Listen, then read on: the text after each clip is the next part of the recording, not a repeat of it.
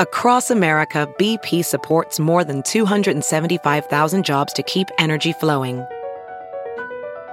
Jobs like updating turbines at one of our Indiana wind farms and producing more oil and gas with fewer operational emissions in the Gulf of Mexico.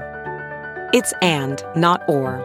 See what doing both means for energy nationwide at bp.com slash investing in America. I'm Lou Dobbs with the Great America Show news update. Still no deal on the debt ceiling as economic catastrophe may loom. House Speaker Kevin McCarthy saying today the two sides are nowhere near a deal that would avoid a U.S. default. This comes just hours after he and President Biden declared the talks to be productive. Apparently not. Senator Tim Scott has entered the 2024 presidential race. He's already taking in big corporate money. With Tim Scott now in the 2024 presidential race, Larry Ellison, the founder of Oracle, pledging to donate tens of millions of dollars to back Senator Scott's presidential bid.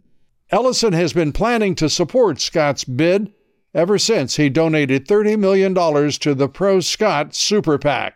And France goes woke on air travel. The French government announcing a ban on all domestic commercial flights that are possible in less than two and a half hours of travel by train. The ban takes effect only on commercial travel and, of course, doesn't apply to the elites who can afford private jet travel. Please join us today on the Great America Show. Our guest is former Assistant Secretary of the Treasury, Monica Crowley. Please join us. And a reminder to join us each and every day on the Great America Show podcast. This is the Lou Dobbs Great America Show News Update.